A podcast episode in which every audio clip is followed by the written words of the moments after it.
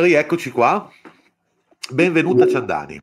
Grazie, grazie a voi, grazie di avermi ospitato e buonasera a tutti. Bene, allora questa sera siamo con Ciandani Alesiani, che adesso vi presento. Uh, Ciandani Alesiani è Embodiment uh, Guide, libera ricercatrice, con una forte passione per tutto quello che è un invito al risveglio e alla libertà, di viversi intensamente nel corpo, di restituire movimento al piacere, abbracciare la propria essenza eh, nel suo erotico ed erotico potere, nel suo selvaggio, scusatemi, ed erotico potere.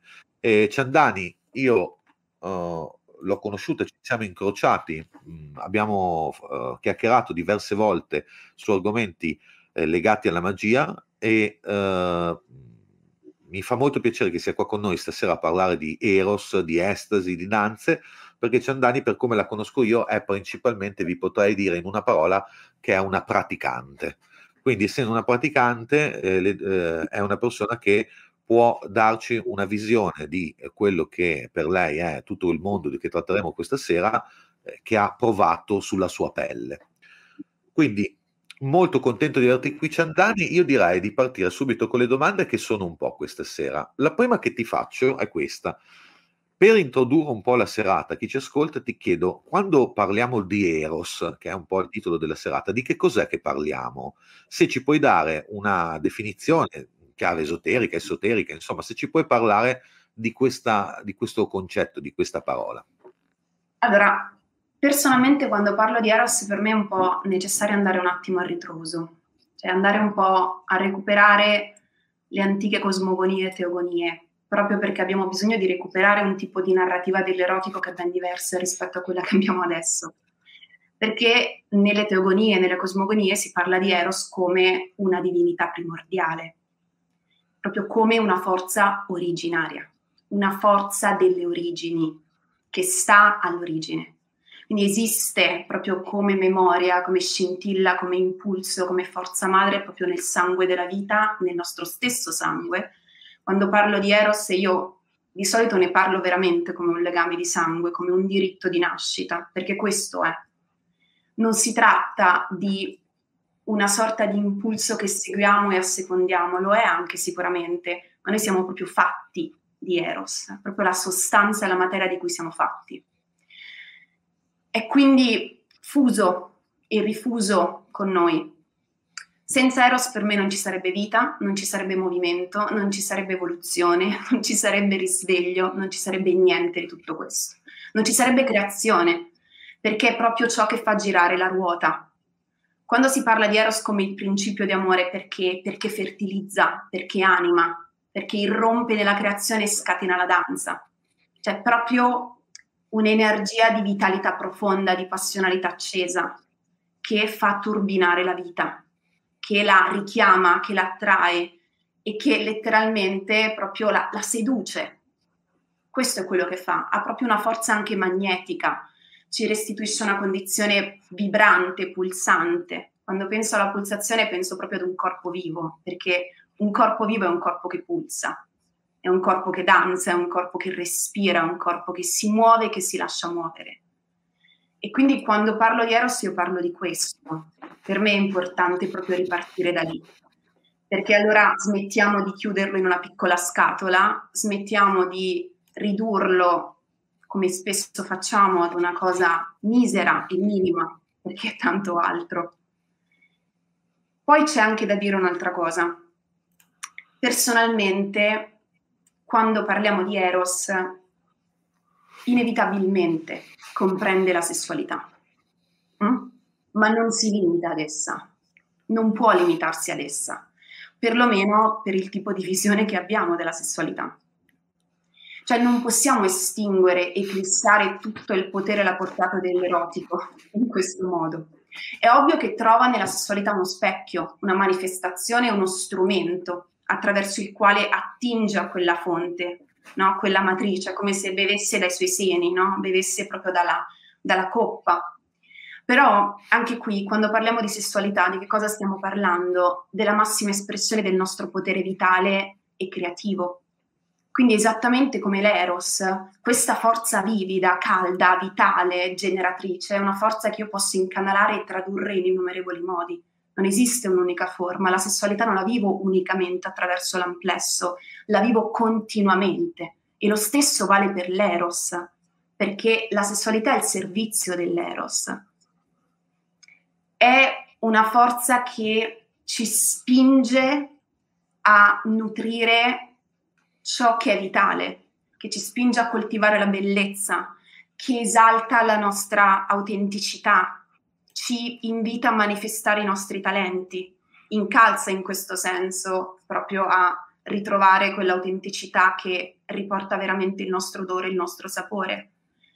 Fa leva sul piacere perché il piacere nell'erotico è una musa, cioè proprio una forza evolutiva, è una forza espansiva, è una forza d'anima, ti orienta verso quello che ti nutre, verso quello che ti accende da dentro, verso quello che alimenta il tuo fuoco e si assicura che il braciere non si spenga mai all'interno del tempio. E lo stesso fa con il desiderio, perché poi è una forza desiderosa e desiderante, quindi ha bisogno del desiderio per tirare, per a volte anche darti, scusate il termine, un bel sonoro calcio in culo in modo che tu abbracci dei cambiamenti, segui a secondi, come se seguissi una sorta di mappa anche invisibile che ti porta a fare degli scatti.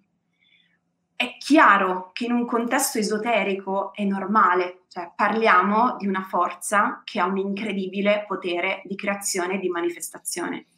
C'è una forza che è catalizzatrice di risvegli, di incandescenze, ma è anche proprio una forza magnetica che genera, che apporta, che chiama dei cambiamenti nella nostra coscienza, nella nostra realtà e nella visione e percezione che abbiamo del mondo e delle cose.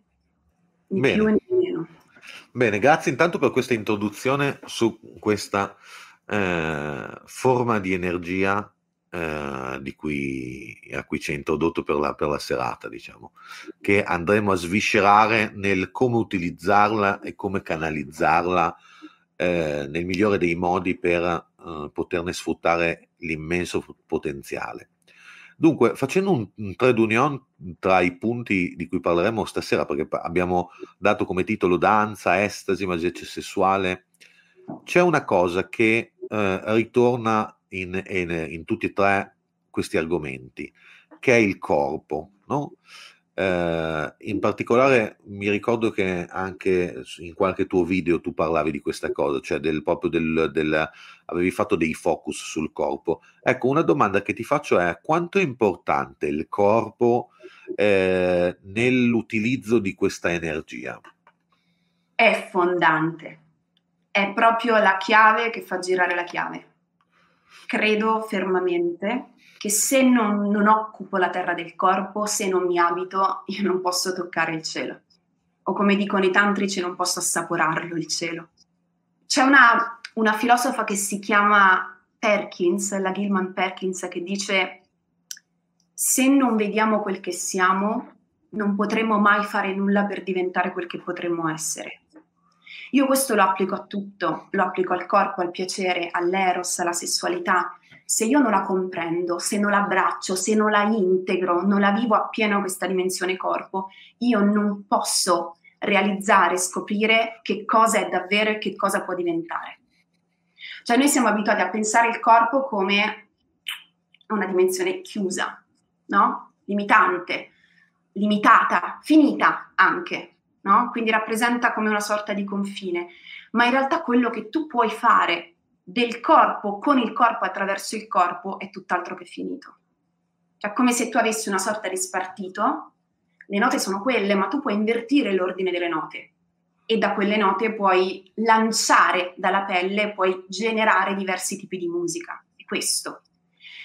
Tanto nella magia sessuale quanto nella danza, nell'estasi, noi abbiamo davvero la possibilità di avere quasi una prova tangibile di come il corpo sia un portale, cioè di come il corpo possa diventare una sorta di vessillo, proprio di medium tanto magico quanto creativo, cioè diventa proprio un ricettacolo, è come se fosse un onfalos, cioè richiama ad una, evoca tutte forze correnti che io posso incanalare e dirigere e metterle al servizio di un risveglio, di una riscoperta, di una nuova coscienza e consapevolezza.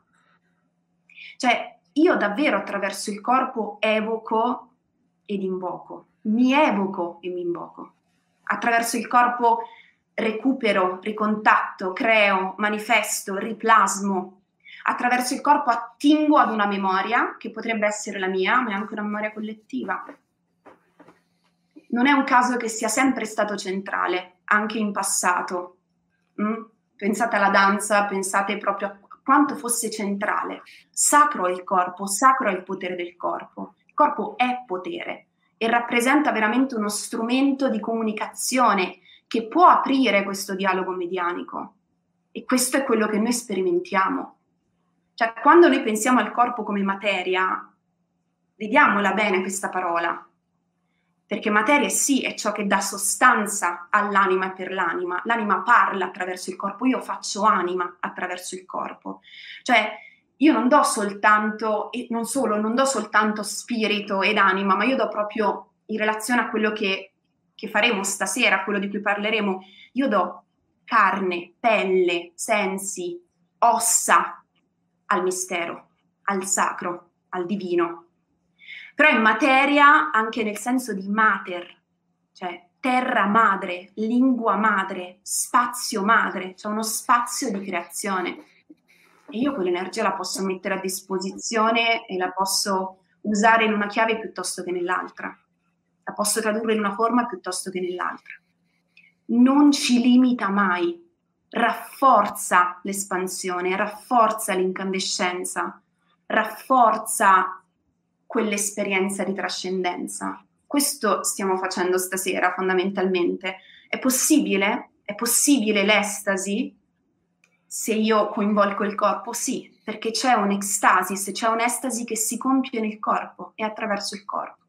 E questo è quello che andiamo a vedere stasera. Bene, Ciandani, eh, ti ringrazio. Eh, questa cosa qua, tra l'altro, è una cosa che vorrò poi dopo ti faccio qualche domanda riguardo in più che mi sta venendo in mente, ma la tengo per dopo quando ci siamo un po' addentrati nel discorso.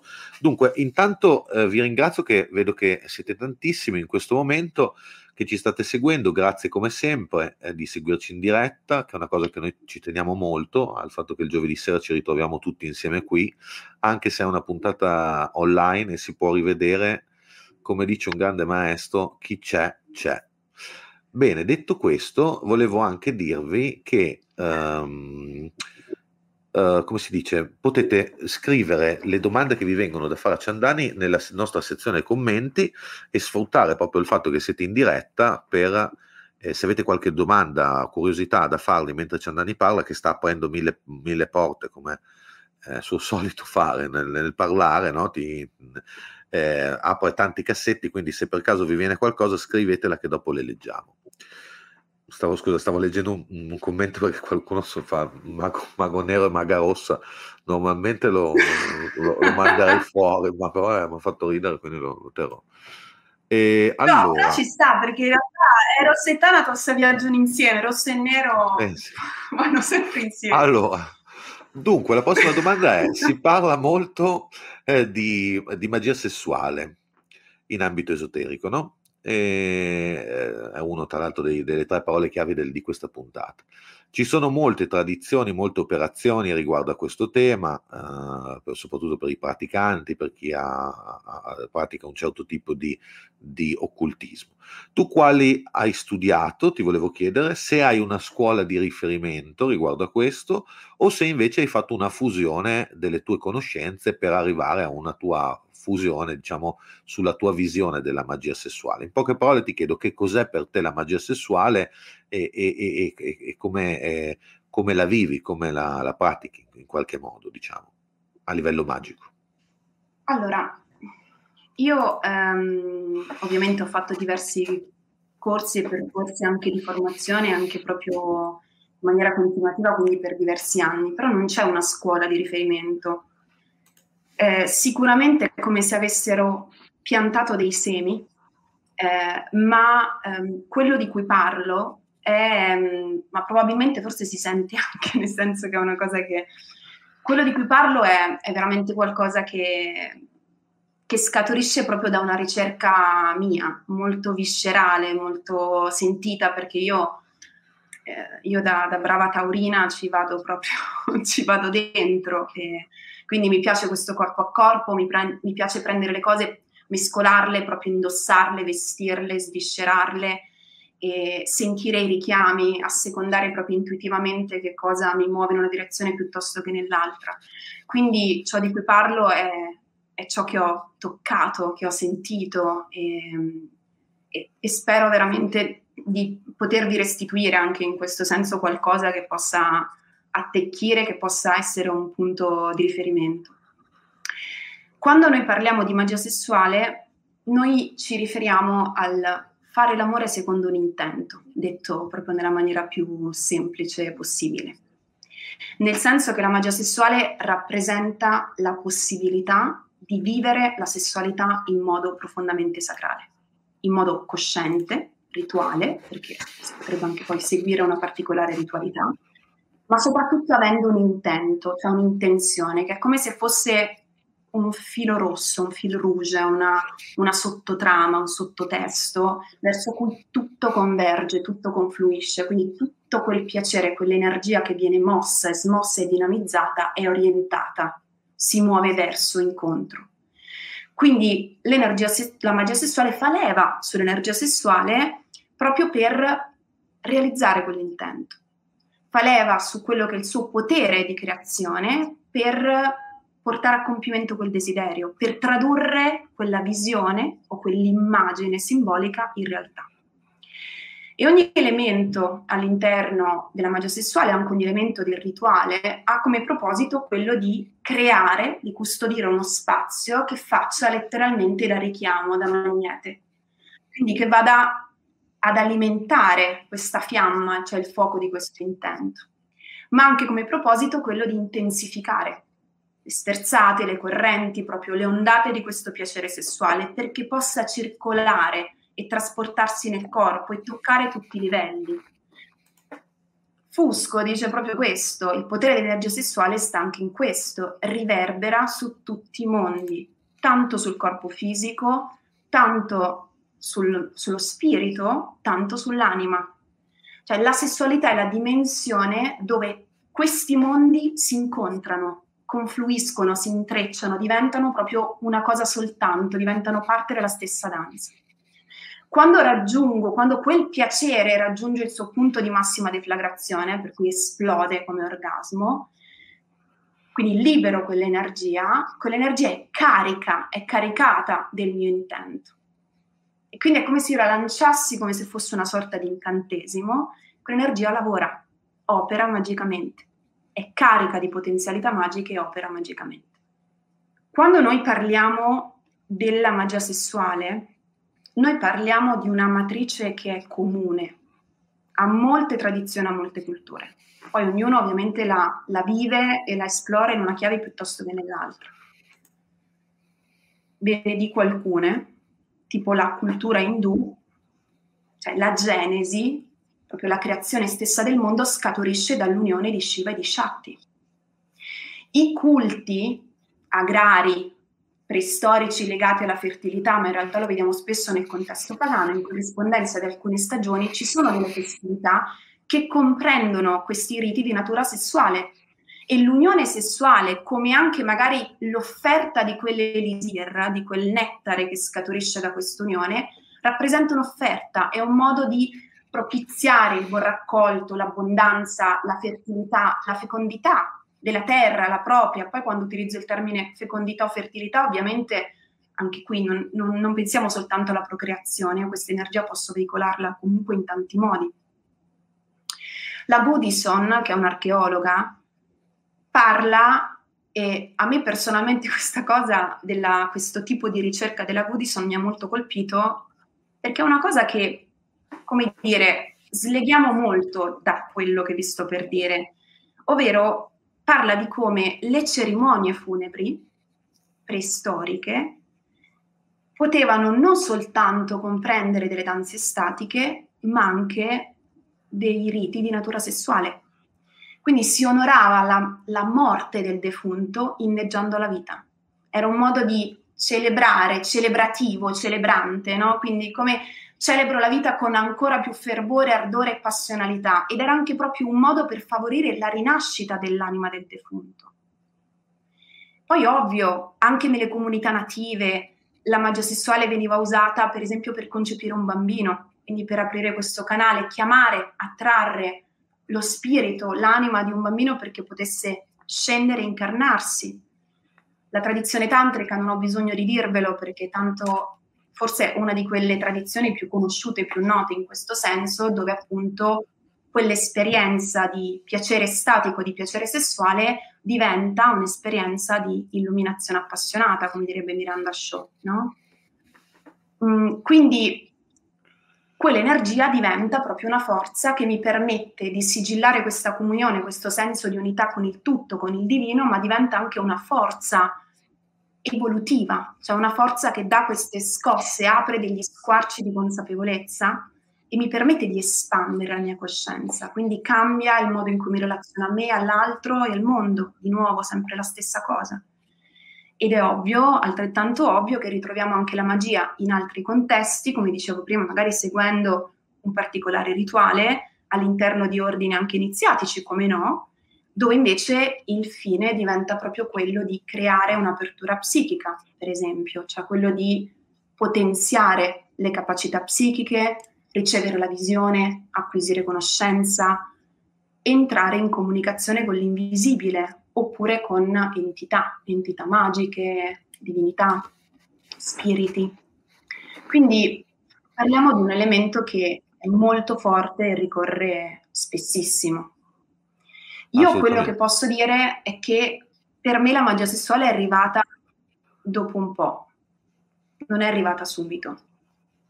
Nel senso che poi questo dipende sicuramente da persona a persona, però per me è stato innanzitutto importante ritrovare un'alleanza con il mio corpo, quindi tornare veramente a sentirmi. E credo che davvero per questo è così importante il corpo, perché quando tu risignifichi e risacralizzi il corpo, pian piano hai modo di risignificare e risacralizzare anche il piacere, l'eros e l'energia sessuale.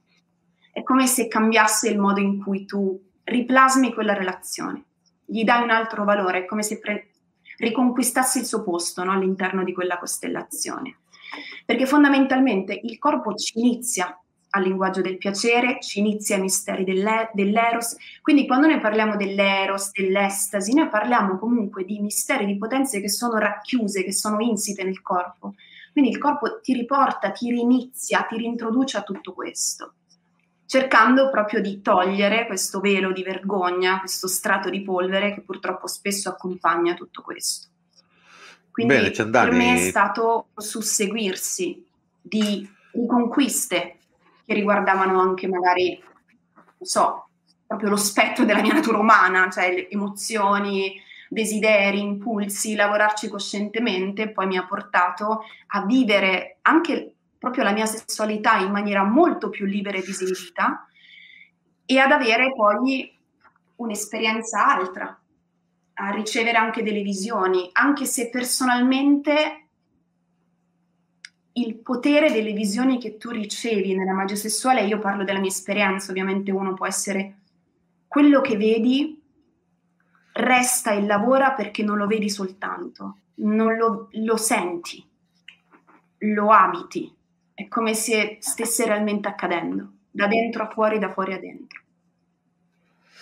Ciandani, credo che se tu sia riuscita a dare una definizione della magia sessuale eh, a spiegarla diciamo in, in, così poco tempo in maniera molto chiara per i presenti eh, e, secondo me sei stata cioè, hai colto i punti, dei punti essenziali su cui, su cui ecco, far chiarezza.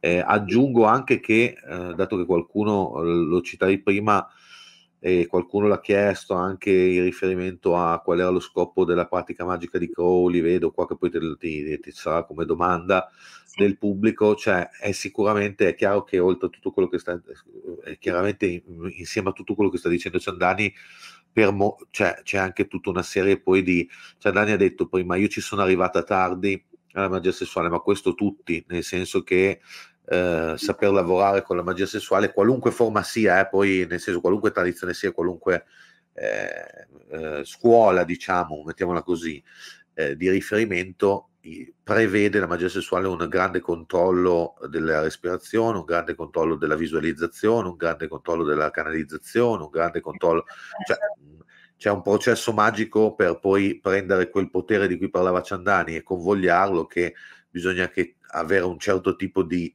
qualità eh, sistemate con il tempo e, e, raffinate perché è un contesto energetico molto grosso e poi soprattutto eh, anche eh, che sembra una stupidata però anche trovare la persona giusta nel senso che eh, trovare una persona con cui eh, di, c'è questo contesto e questo contesto può essere canalizzato, quindi c'è tutta un, una, una, sinergia eh, estremamente raffinata tra le due persone, non è, non, non è, facile. Ecco, ci sono tante cose che secondo me che, che rendono questa cosa una cosa, come diceva Sandani prima, è una cosa a cui sono arrivata dopo, nel senso una roba eh, bella, bella grossa, ecco, sì, importante. Sì, perché cioè, eh, richiede proprio una, una, una padronanza, una presenza, una, una capacità d'ascolto, una sensibilità, poi dipende anche da come la pratichi, però anche la capacità di percepire a livello sottile, eh, una centratura, poi ovviamente se uno la lavora anche in una chiave molto più importante, più significativa, eccetera, lì entra in gioco veramente la, una forza di visualizzazione, una forza di, di, di volontà, una capacità Tanto di hai citato l'entità. ma anche qualora noi la, anche nella, eh, per esempio nella tradizione tantrica, ehm, c'è un testo, credo che si chiami proprio Tantra di Daniel Oder, eh, dove lui parla di questa iniziazione ricevuta da una tantrica, per l'appunto, e l'unione sessuale arriva alla fine di un lungo processo iniziatico. Quindi al di là di dove siamo, di come siamo, arriva veramente alla fine, perché è come dire, perché io dico sempre è così importante il corpo. Se tu non senti e non ti senti, come puoi pensare di convogliare, di muovere così tanta energia? Ti perdi tanti pezzi e allora piuttosto andiamo a rimetterli insieme, poi ci arrivi, perché accade da sé che tu lo voglia o meno, ad alcune persone accade in maniera del tutto naturale. Bene, allora se avete qualche domanda, io intanto vi, continuo, vi, vi invito sempre a, a riportarla nei nostri commenti, in modo che alla fine poi faremo qualche domanda a Ciandani che è qua con noi. Se invece ti dovessi dire eh, che cosa intende, parliamo di, sempre dei macro temi che abbiamo, di cui parliamo stasera. Un altro delle parole chiave era l'estasi, no? Io, Io ti vorrei chiedere eh, sì. intanto che cos'è l'estasi per te, eh, come sempre, e poi in che modo tu utilizzi l'estasi a livello magico operativo? Allora, l'estasi per me è uno stato di coscienza, è una dimensione che ovviamente dell'anima, ma che è visceralmente vissuta e sentita anche attraverso il corpo ed è una dimensione aperta, cioè proprio accesa, una dimensione vivida, profondamente, intensamente vitale è una dimensione anche medianica, mediale, perché ad un certo punto nell'estasi, attraverso l'estasi, anzi talvolta proprio anche il riflesso e la conseguenza del raggiungere, dell'entrare in uno stato estatico, quello che accade è che tu è come se ci fosse una sorta di rituale attraversamento, cioè ti spingi oltre la soglia, attraversi il velo, attraversi quel, quella sorta di sacro imene che fa da punto di contatto tra i mondi e ti metti in contatto, in comunicazione con qualcosa che è oltre che al di là. Poi ovvio, le tecniche sono tantissime e molteplici. L'uso di piante psicotrope, la respirazione, la meditazione. Madri, fate madrini dell'estasi sono sempre state la musica e la danza, ovviamente. La sessualità, perché l'orgasmo è, da, da, da, è uno stato alterato, amplificato di coscienza. Ovviamente l'estasi può passare anche attraverso una uno scavalcare il corpo, quindi una, si percorre in qualche modo un sentiero molto più ascetico, eh, quindi il sonno viene sempre meno, il cibo, ci si priva proprio del, del cibo, dell'acqua, quindi esistono tanti, tanti modi. Personalmente, ma penso che è molto chiaro, personalmente io sposto sempre l'accento su su quelle ecstasis che invece si raggiunge attraverso il corpo, no? Per questo stiamo a parlare di Eros e stiamo a parlare appunto di, di estasi. Quello che accade attraverso l'estasi è che noi proprio si aprono questi stati alterati. È come se uscissimo fuori dal tempo, dallo spazio, uscissimo fuori proprio da, da ogni confine da qualsiasi cosa possa essere un confine per noi. A volte, anche se una cosa, se è un approccio incarnato, a un certo punto, anche se ci sei dentro, è come se sentissi il corpo in modo altro, non sentissi più quelli che possono essere sue, i suoi reali umani limiti. Per cui no, accade, accade, ecco, accade veramente una sorta di magia. Poi certo, quando io parlo dell'estasi mi piace sempre parlarne in due chiavi. C'è quell'estasi che diventa un salto oltre, verso l'oltre, quindi che apre realtà, dimensioni, mondi, mh? Hm?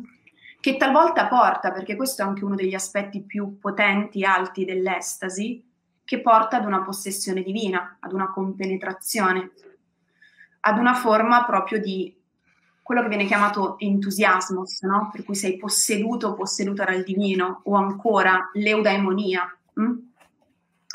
Però c'è anche quel, quell'estasi, se noi prendiamo la parola estasi, ecstasis, hm? vuol dire che io mi svincolo da qualcosa che è fisso, da qualcosa che è statico, da qualcosa che in qualche modo chiude, come se mi chiude la gola, la voce, la pelle, il corpo, c'è qualcosa che comprime, che mi contiene, che mi mette proprio degli argini. Io nei miei percorsi, nei vari seminari, anche quando li faccio dal vivo, io mi trovo spesso ad essere testimone di quest'estasi, perché lì veramente lo vedi, quell'impulso erotico che a un certo punto incalza, che spinge, spacca, letteralmente proprio una scossa artemidea spacca, si fa strada e da lì la persona libera qualcosa.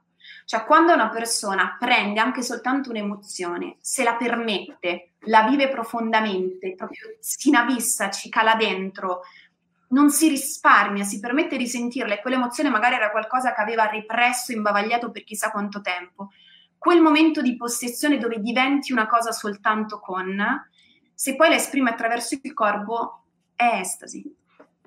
Lì c'è un'apertura, lì c'è anche un'espansione della coscienza, lì c'è anche una riscrittura, perché quell'esperienza ti rimane addosso. Questa è la grande differenza quando fai un approccio incarnato. Quello che vivi ti resta addosso, ti riverbera, è una cosa a cui puoi tornare anche chiudendo gli occhi in qualunque istante, è una cosa che ti può lavorare a tal punto dentro, perché poi continua a lavorarti, che ti cambia proprio in senso molecolare e cellulare. E diventa un punto quasi di non ritorno. Ok, puoi ricaderci in determinate dinamiche, puoi ripresentare, quindi ravvivare un po' la stessa storia, gli stessi pattern, ma lo sai, ne sei cosciente, perché sei passato comunque di lì. Anche quando una persona si permette il piacere, quando entra in uno stato di vero piacere, che, che, che si lascia vedere, si lascia sentire, si lascia godere in quel piacere, e magari era una cosa che non riusciva a permettersi perché si vergognava, perché fa paura, perché ti scopre il piacere, ti rivela, quello è un momento di estasi, è un momento di puro rapimento, di pura ebbrezza, al pari di qualunque altra droga a proposito di afrodisiaci, nel senso che per me quella è un'esperienza potentissima di, di estasi, più che potente. Bene, hai risposto molto bene a questa domanda, sempre, sei stata molto chiara. Ehm, e quindi rimane un punto nella questione della nostra conferenza di questa sera, che è quella, abbiamo parlato di magia sessuale, abbiamo parlato di estasi, e la terza cosa di cui ti voglio domandare è la danza. Abbiamo parlato anche di corpo, no? Io vorrei sapere mm-hmm. da, da, te, ma anche per la tua esperienza proprio, eh, la danza, la musica rituale, scusa, scusami, la danza, la musica rituale, eh, quanto influenza queste eh, tecniche eh, e queste, queste, operatività. Tante tradizioni del mondo utilizzano la danza e, e, e un certo tipo di musica per arrivare eh, a certi stati di coscienza. In questo caso, rispetto a quello di cui stiamo parlando, che cosa ci puoi dire? Allora, nel ritmo, quindi quando parliamo di musica e quindi anche di un ritmo, il nostro corpo risponde in automatico. quando io penso al ritmo penso a qualcosa veramente di atavico, di ancestrale, cioè qualcosa che proprio è impresso come memoria, una sorta di imprinting. Il nostro corpo risponde, come, così come anche il movimento è un'espressione naturale, che ci viene naturale, proprio come respirare. Quello che accade, io utilizzo tantissimo la musica e utilizzo tantissimo il ritmo, a seconda poi del tipo di lavoro che faccio, punto tantissimo anche sul ritmo che è percussivo, Mm? quindi continuo, incalzante, cadenzato. Eh, se c'è una cosa che magari le persone che fanno oh, come, cioè io sono una, tipo faccio la playlist, no? Perché per me la musica è essenziale, proprio per indurre, per trasportare, per informare il campo. Mm? Di modo tale che il corpo ne, si lascia possedere, cioè si lasci possedere dal ritmo e si lasci muovere. Tanto la musica quanto la la danza quello che fanno è questo, cioè spingono il corpo fino all'incandescenza, fino alla massima eccitazione, fino all'esplosione, fino allo sconvolgimento, vanno ad eccitare i sensi, no? vanno ad aprire, vanno a, a rianimare, vanno a riattizzare il fuoco questo è quello che succede. Quindi da lì, fomentato, perché è proprio così, fomentato e fomentata da questo ritmo, che lo senti e lo senti nelle ossa, è come se cantasse alle ossa, unito proprio al movimento, a questo lasciarti esprimere, lasciarti danzare, cosa ti succede e cosa senti. E cosa quel ritmo e quella musica tira fuori, cosa quella danza evoca, lì si crea proprio il crack. E quel crack per me è estasi, è quel punto di rottura che è un punto di riunione è un punto di rimembranza, proprio di appartenenza profondissima. Questo assolutamente. Quando noi parliamo della musica, della danza, ne parliamo di forme. Dimmi. Vai, vai, scusami. Non mi, vai. non mi vedi? Ah. Vai, vai, no, no, vai, vai. Dicevo che dicevo che mm, quando tanto la musica quanto la danza sono, sono delle forme veramente antichissime, anche proprio di di preghiera, di celebrazione, di esplorazione di quelli che sono proprio i territori psichici. Talvolta sono anche proprio un modo per veicolare, incanalare ed esorcizzare, ma io direi più integrare che ed esorcizzare, delle forze ctonie, quindi delle forze che vivono e risiedono in una dimensione molto infera, sotterranea. C'è una cosa, quando io penso all'estasi, a me vengono anche in mente moltissimo le tarantolate perché lì abbiamo anche un fortissimo esempio di come la musica e la danza insieme lavorino proprio in sinergia e dell'effetto che possano fare. Quando tu vedi queste donne che dovete recuperare i video vecchi, dove, magari in bianco e nero, dove potete comunque vedere queste, queste donne, no? dove si, si, danzava, cioè le lasciavano proprio danzare talvolta anche proprio in pubblica piazza, no? E quindi vedi queste donne che si scuotono, che si dimenano, che si agitano, che battono e sbattono i piedi e la testa e le pelvi e dimenano comunque i fianchi, che uno dal di fuori potrebbe pensare veramente, cioè a, a un qualcosa di diabolico. In realtà no, lì abbiamo proprio, siamo di fronte ad una danza che diventa una cura, che diventa anche proprio una catarsi, diventa un modo di esorcizzare, diventa un modo di far defluire il veleno, un modo di liberarsi di questo morso, come diceva Ernesto De Martino, cioè questo morso, ma che cos'è questo morso? Può essere rabbia, può essere tristezza, può essere anche energia sessuale repressa. Quindi c'è qualcosa che mi morde, che mi infesta, che continua proprio no, a bussare alla mia porta, io continuo a reprimerla, in quel momento la lascio andare irrompe il caos, inizio il caos e il caos è l'altra faccia dell'estasi, perché talvolta abbiamo proprio bisogno di passare dal caos e di fare l'amore con il caos per sperimentare l'estasi. L'esperienza dell'estasi spesso per certi aspetti può essere caotica. Quando io vi parlo anche dell'orgasmo come un'esperienza estatica, l'orgasmo stesso è caos, è il caos più potente, più creativo che esista anche. È una forma di caos ed estasi insieme. E talvolta ne abbiamo proprio bisogno di scatenare il caos, abbiamo bisogno di uscire da questo stato di cattività, abbiamo bisogno di sbrigliare, di slacciare, di slegare, di rompere, proprio di uscire dalla gabbia per sperimentare quell'estasi. Ed è un modo anche di sbarazzarsi di tutti i limiti o limitazioni che ci siamo autoimposte che guarda caso invece nell'estasi smettono di esserci. Bene, Ciandani.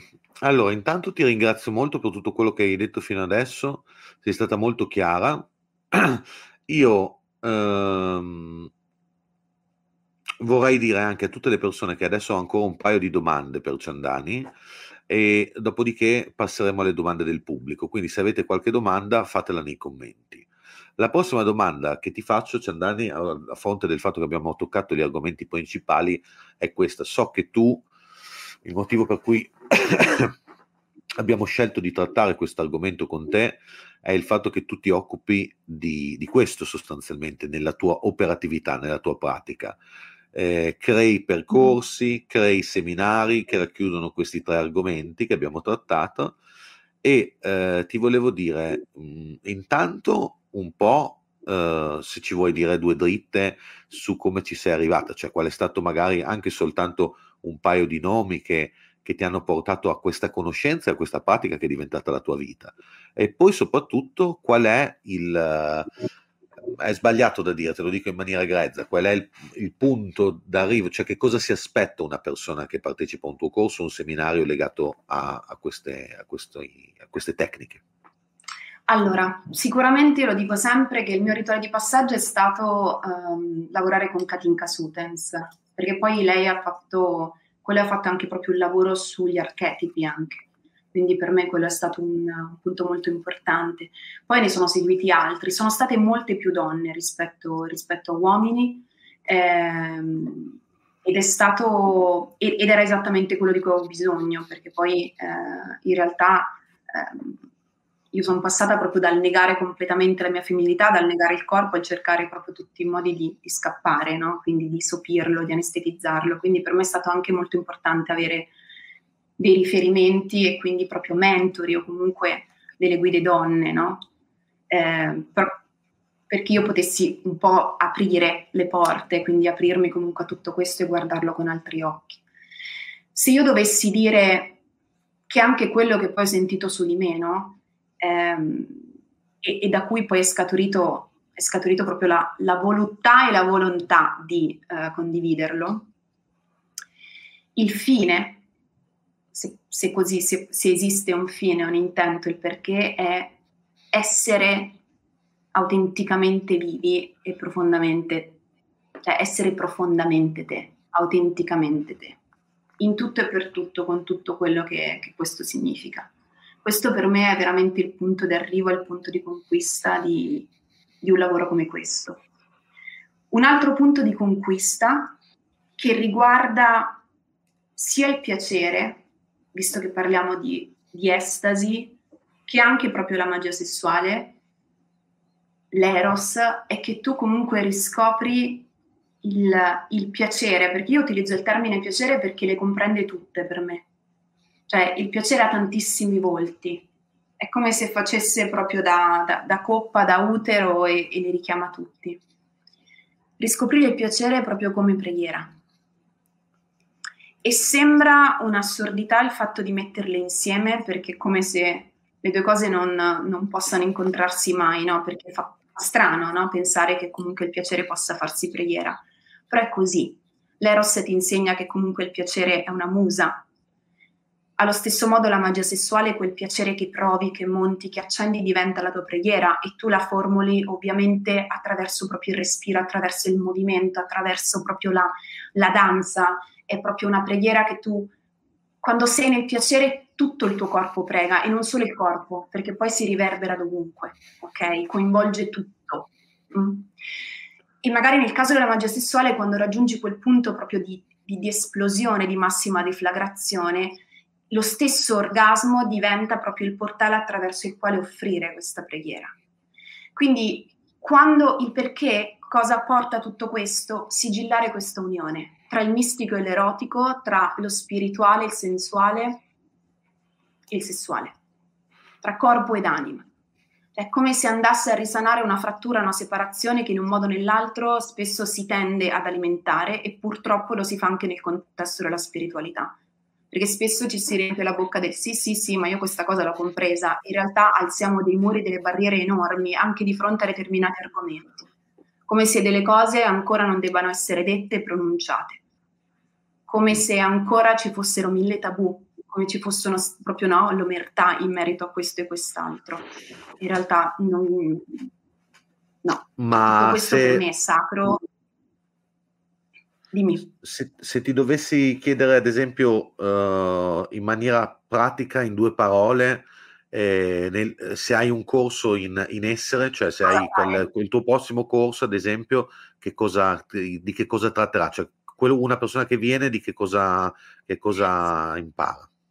Ok, allora eh, adesso in, in, essere c'è questo corso, io faccio anche dei, dei, corsi anche rivolti proprio a gruppi misti, però il corso che c'è adesso è Empress of Your Own Pleasure, che è tutto proprio un lavoro legato comunque al piacere dove si toccano vari aspetti, si tocca anche l'aspetto del lavoro sulla paura, il lavoro sulla vergogna, ci sarà anche l'aspetto della magia sessuale, c'è il lavoro anche proprio sul, sul passaggio dal compiacere al vivere, viversi secondo piacere. Quindi quello che faccio è all'interno dei corsi, come dicevo, spesso lavoro su degli archetipi e andiamo nel, nel vivo, con il corpo a lavorare le memorie. Solitamente proprio attraverso delle pratiche, delle meditazioni che sono sempre molto dinamiche, perché tutto quello che faccio è molto dinamico. Quindi in modo che ci entri dentro e vai un po' a riavvolgere il nastro e vai a riscrivere quel tipo di memoria.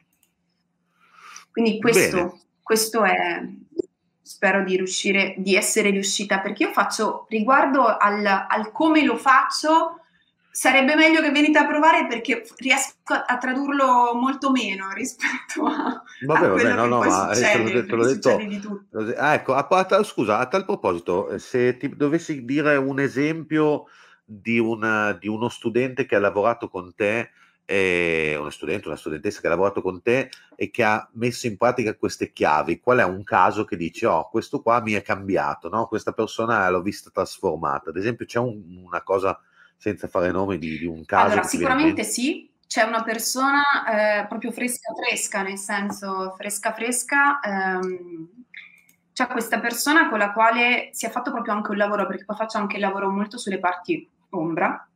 Quindi abbiamo fatto tutte sulle parti ombra, quindi come dicevo prima, no? il piacere, che cos'è che non ti permette di provare piacere, eccetera. Quindi c'è stato tutto un lavoro ed era una persona che tendeva molto a disconnettersi con il corpo. E quindi è stato questo lavoro di recupero, di ricontatto del corpo, e da lì pian piano è arrivato, perché poi sono, ci sono diversi passaggi, sono entrati in gioco tanti lavori, perché è stato anche un lavoro su delle memorie e delle memorie anche proprio su una memoria antenata, quindi è stato proprio un lavoro quando dico che è un lavoro che si svolge su più livelli non lo dico a caso, non è una cosa solo fisica. È arrivata poi al punto di riconoscere, di dire semplicemente io ho finalmente riconosciuto che io sono piacere. E questa è la cosa, per me è, stata, è stato potentissimo per lei e l'ultima volta che insomma ho parlato, ci ho, ci ho, parlato, mi ha detto io non ho mai vissuto la, anche la sessualità come l'ho vissuta, come la sto vivendo adesso e ciò di cui mi parla è qualcosa che, che sa veramente di magia sessuale. Ed è Bene. stato proprio un lavoro di decostruzione, di deprogrammazione. A volte capita, ovviamente ci sono anche gli uomini, gli uomini fanno un pochino più fatica, però l'ultimo uomo con cui ho lavorato era una persona che invece eh, faceva resistenza, il corpo gli chiedeva un altro tipo di piacere, un altro tipo, e un piacere che richiedeva proprio un coinvolgimento profondo però lui faceva veramente fatica perché rimaneva nella, nella dinamica molto prestazionale, molto del dover corrispondere a delle aspettative, molto nella, con tutte quelle, quelle, programmazioni legate alla virilità e a ciò che voglia dire essere uomo che purtroppo distruggono a mio parere gli uomini perché e sopiscono quel potere erotico.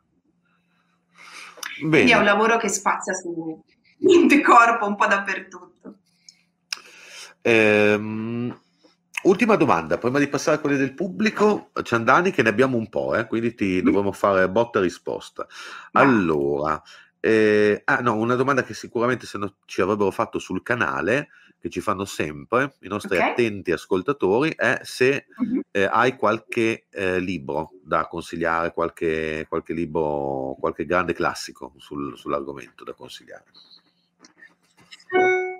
Eh, allora, The Must, sicuramente il piacere sacro di Ryan Esler, è proprio, è proprio, il, proprio il must have. Se eh, magari vi sentite molto chiamati anche da quello che riguarda per esempio la tradizione tantrica, ci sono in, um, nel libro Illuminazione appassionata, tra l'altro edito da Venezia Editrice, che sforna dei libri pazzeschi, eh, quello è un libro, Illuminazione appassionata, un libro bellissimo da leggere, cioè dove trovate tantissimi riferimenti, è bello anche proprio i termini che utilizza, a volte ci sono anche delle poesie, quindi e, e qui vedete veramente, era, vi dicevo un po' prima, cioè questo, come dicevo prima, cioè il sesso che diventa proprio un'esperienza trasmutatrice, trasfigurante e, e un'esperienza proprio spirituale e sacrale, eh, è molto, molto valido come testo. Eh, io poi personalmente amo anche molto i testi di Anand, di, della Margot Anand, ehm, proprio riguardo all'estasi, riguardo anche proprio la... Eh, magari ci sono anche dei libri dove racconta magari esperienze proprie, eh, il piacere di Lowen, che magari ha una disamina un pochino diversa, ma che, cioè come dire, anche per certi aspetti molto scientifica, no? Ma neanche troppo, perché c'è anche questo aspetto molto, molto psicologico, molto bioenergetico. Quindi questi sono assolutamente dei testi che consiglio. Bene, grazie Ciandani. Per il resto lasciatevi ispirare, io sono così, e adesso passiamo alle domande del pubblico, te le faccio appunto, sono in un po', quindi se poi insomma fin quando possiamo, partirei da una di Roberto Mengoni che mi piacciono sempre le sue domande quando facciamo gli incontri e parte proprio un po' sparato, che diciamo dice vorrei sapere se nelle tue esperienze di estasi, vorrei sapere se nelle sue esperienze di estasi ritiene ah. di aver avuto contatti con altre entità.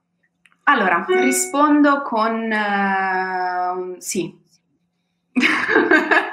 Rispondo con sì, nel senso che mi è capitato di avere delle esperienze di, di, di, di puro embodiment, ehm, dove eh, vivi questa sensazione di possedere e di essere posseduta. Ed è un'esperienza molto forte, dove c'è coscienza di quello che accade, ma c'è qualcos'altro che ti muove ed è un'esperienza veramente molto potente. Sì. Bene, ti faccio questa domanda. Direi... Vai, vai, finisci, finisci. No, no, no, no vabbè, va bene. Sì. Ok. ok, allora ti faccio questa domanda. E... Eh, ti faccio questa domanda che ne racchiude due, che vedo che c'è Flavio Toia e Lori Spina che fanno più o meno una stessa domanda che mi interessa poco, ma cerchiamo di rispondere a tutte e due eh, nel, con un'unica domanda. Fanno una domanda su uomo-donna che insomma, vabbè, però eh, sì. una risposta veloce, cioè dice Loris, come mai secondo Ciandani gli uomini generalmente fanno più fatica ad aprirsi e proprio per piacere sbloccarsi? Ecco. Rapidamente che poi passiamo alle domande su altre questioni. Era il discorso che facevo prima. In realtà eh, le donne potrebbero dire la stessa cosa. È molto interessante questo. Quando fai un lavoro tanto con gli uomini e con le donne ti accorgi di come i condizionamenti sono gli stessi. Le resistenze sono le stesse, le, i tabù sono gli, le stesse, cioè è la stessa identica storia. Noi abbiamo una memoria che è al di là personale, quindi una storia personale dove sicuramente ci sono state voci, condizionamenti, ciascuno di noi però è cresciuto anche a livello di che sia educazione, società e cultura eh, e acquisito questa modalità contro il piacere, contro il corpo, contro la sessualità, che in realtà tenta proprio di, no, di, di ingabbiarla il più possibile. Quello che posso dire è che se gli uomini a volte fanno fatica ad aprirsi al proprio piacere e soprattutto ad aprirsi ad una dimensione ampia e completa del piacere, è perché talvolta la, uh, la vivono unicamente da un punto di vista prettamente fisico. Eh, quando ad essere coinvolto non è solo il corpo, ma anche tutto l'aspetto emotivo e si ha la, la voglia di sviluppare e di maturare un'intelligenza emotiva, questo poi si riflette anche nel modo in cui vivi il piacere. Ok. Non so se... Sì, sì, assolutamente, hai risposto. Adesso torniamo alle domande sull'esoterismo che sono invece questa di Luca Rodolfi, che dice che cosa ne pensa l'Eros, eh, dell'Eros come energia per caricare i sigilli e per attivarli? Allora, assolutamente, mm, quando prima parlavo magari dell'intento, anche all'interno della magia sessuale, cioè quell'intento può tradursi anche in un sigillo. Mm? Quindi assolutamente io posso anche creare e realizzare un sigillo, quindi una sorta di immagine sia, che sia simbolica da caricare in quel modo. Una cosa che è possibile fare anche laddove comunque si è sperimentata questa cosa è anche quello di ungere degli oggetti di potere, di benedirli con, con i fluidi che sono stati generati dall'unione. Questa è anche un'altra cosa per caricare uh, oggetti. Eh, una cosa che però dico sempre dei sigilli, e lo dico magari perché io non so chi ho dall'altra parte, no? Quindi c'è chi eh, anche magari durante l'energia sessuale nella piena espressione, ma in realtà anche l'eros io posso anche caricarlo nel pieno di una danza, eccetera, però nell'eventualità in cui stessimo parlando della magia sessuale, alcune persone riescono a richiamare quel sigillo, a richiamare quel simbolo e quindi continuare e senza che questo pregiudichi quello che sta accadendo. Mm? Altre persone invece il fatto di richiamarlo diventa una cosa molto mentale che chiude e frena. Il sigillo a un certo punto lo devi incorporare, a un certo punto il sigillo si incarna, a un certo punto tu diventi il corpo del sigillo. È un modo diverso, magari potresti sperimentarli entrambi. Bene, grazie Ciandani. Eh, MP dice: Buonasera a tutti. Vi sono nella storia in varie scuole di pensiero anche forme di magia sessuale individuali tramite l'autoerotismo senza la presenza di un partner? Allora, assolutamente sì. Io penso che um, il piacere, come anche proprio il piacere sessuale, inizi da dentro. Quindi imparare a conoscersi, imparare a conoscere il proprio piacere, che cosa lo attiva, che cosa lo accende, è estremamente importante. Mm? Eh, mi rimetti la domanda un attimo? Sì, scusami. Ok, eh, è estremamente importante, quindi assolutamente sì, assolutamente sì. Eh, puoi, puoi, farlo, puoi, farlo, allo stesso modo che eh, con, sia con un partner che anche senza. L'autoretismo è comunque anche quella una forma di, cioè può anche essere usato l'autoretismo appunto all'interno della magia sessuale.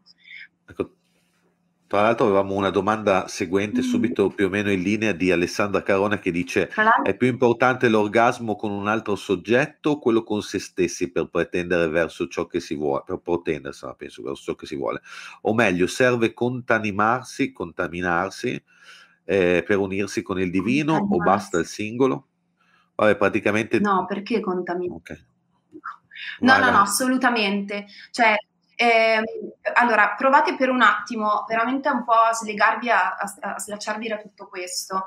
In realtà, veramente anche il, l'autopiacere, anche proprio dedicare del tempo, quindi a, a darsi piacere, è una, è una, pratica potentissima ed è una pratica che vi permette di conoscervi, vi permette poi anche di rapportarvi all'altro quando c'è l'altro in modo molto più sincero, in modo molto più aperto, in modo molto più acceso. Quindi, assolutamente cioè, sembra proprio un invito, però orgasmate, cioè, nel senso, non vi ponete limiti in questo, provate veramente a sperimentare, non, non abbiate paura, la curiosità è la chiave. Molto bella questa tua ultima risposta con cui sono rapporto, non tanto sull'orgasmate quanto sulla curiosità, che è chiave di, di tutto. E, allora, eh... quando viene fuori la mia parte ragazzi, io ogni tanto ride, cioè no, ogni tanto, io sono anche così. Eh, allora, Lorenza Dapra chiede, domanda, mi piacerebbe sapere che cosa ne pensi del fatto che molti vedono Eros come Cupido. Allora, allora, Lorenza lo sa bene perché io tutte le volte ehm, mi infervoro, perché per me l'idea del, del, del, puttino alato mi fa veramente un po' sorridere, mi sembra, quando prima parlavo del, dell'essere molto ridotto, dell'essere molto striminzito, è proprio questo, nel senso che è una cosa successiva. Il fatto che comunque appunto, se, cioè, capite la differenza dall'essere una divinità primordiale all'essere un puttino? Cioè, um, l'unica l'unico modo in cui posso ammettere questa cosa, come, eh, cioè proprio, la, la, mi piace l'immagine di Cupido soltanto perché scocca le frecce, quello sì. E c'è questa cosa bellissima che mi è sempre piaciuta di Octavia Monaco, che dice, di, appunto di Eros che scocca le frecce, dice sì, scocca le frecce, e la freccia cosa fa? Penetra la pelle e apre un varco, e da quel varco qualcosa si rivela. Quindi se penso ad Eros come una freccia scoccata che dove va apre il fuoco, apre un varco e libera qualcosa, allora posso anche accettare Eros come Cupido, ma in quell'altro senso no. C'è una cosa che proprio non toglie. Bene, allora, mh, mm, ancora un paio di domande. Eh? Dunque, Ivan Drago dice perché le divinità ctonie della fertilità ma- maggior parte scritto un po' così, diciamo, perché te la riformulo, Ivan, perché le divinità ctonie della ferti- la maggior parte di divinità ctonie della fertilità sono femminili, a parte il sopra citato poi per qualcun altro? Allora, io sono molto sincera, eh, quando penso, no, non mi sorprende questo, semplicemente perché quando parliamo di femminile, se ci pensate bene, l'immagine dell'utero.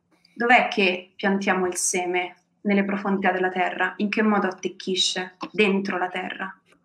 L'utero, il ventre, cioè tutto, anche il fatto della... Rimanendo anche nel tema proprio di Eros, no? del, dei miti cosmogonici dice di Eros che scaturisce dal grembo della notte, dalle profondità infere della notte, tutto nasce nel buio e dal buio.